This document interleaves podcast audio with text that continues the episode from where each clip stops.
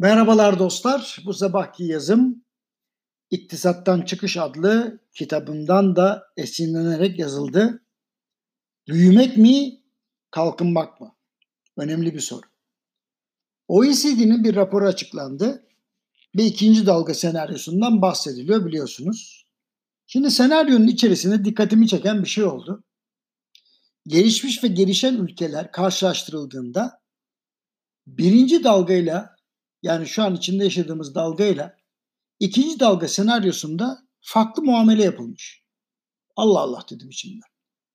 Şimdi bundan yarın daha detaylı bahsedeceğim ama acaba bu farklı muamele kalkınmışlıktan mı kaynaklanıyor diye sormadan ne demek?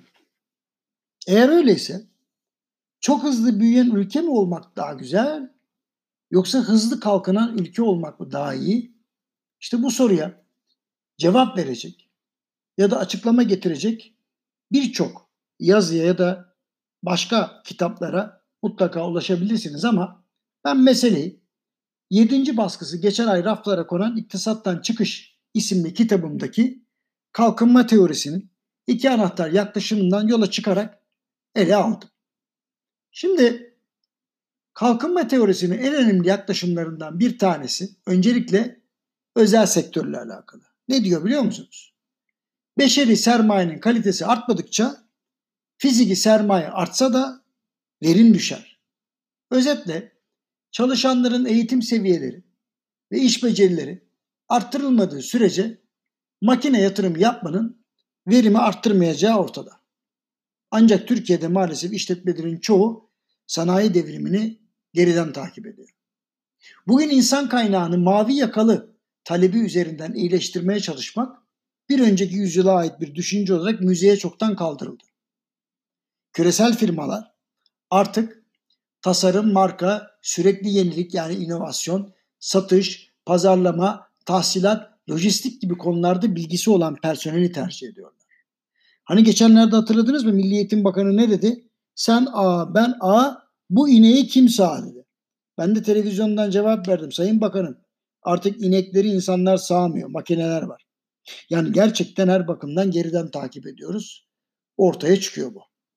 Üretim işinin giderek robotlara doğru kaymasına rağmen demin bahsettiğim şey bozulmamış orada duruyor.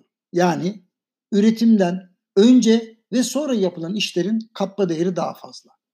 Dolayısıyla bu fonksiyonlarda çalışanların sürekli olarak da kaliteleri artırılmak zorunda.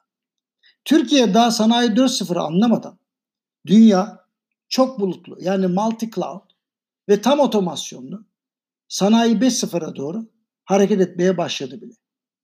Türk siyasetinin üzerinden sürekli nemalandığı ve iş dünyasının bir türlü kopamadığı fabrikasyon faaliyetinin yeni dünya düzeyinde fiyat içindeki değeri %15 belki de daha aşağıda.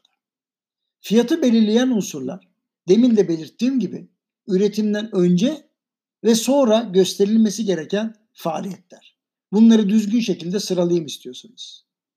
Tasarım, inovasyon, marka, teknoloji, kritik altyapı, insan kaynağının eğitimi vesaire vesaire. Bunlar üretimden önce. Üretimden sonrakileri sayayım. Satış, pazarlama, tahsilat, lojistik, fuar, reklam ve hal neyse. Şimdi bir başka yaklaşım var. Onu da istiyorsanız anlatayım. Devlet mal ve hizmet üretenin maliyetini düşürmek için altyapı yatırımı yapar. Demek ki kalkınca kalkınma teorisi özür dilerim. İkinci vazifeyi doğrudan devlete yani kamuya esasında siyasi iktidar yüklemiş. Çok net olarak ifade ediliyor ki devletin temel vazifesi mal ve hizmet üretenlerin maliyetini düşürmek için altyapı yaptırım, altyapı yatırımı yaptırmaktan ibaret.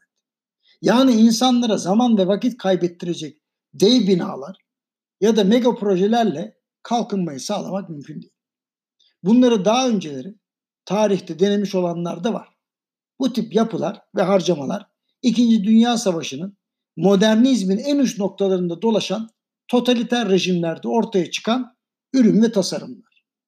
Atatürk, Hitler ve Mussolini'nin bu hayallerle vatandaşlarını büyük bir felakete sürükleyeceğini çok önceden görerek insanlığı uyarmıştı.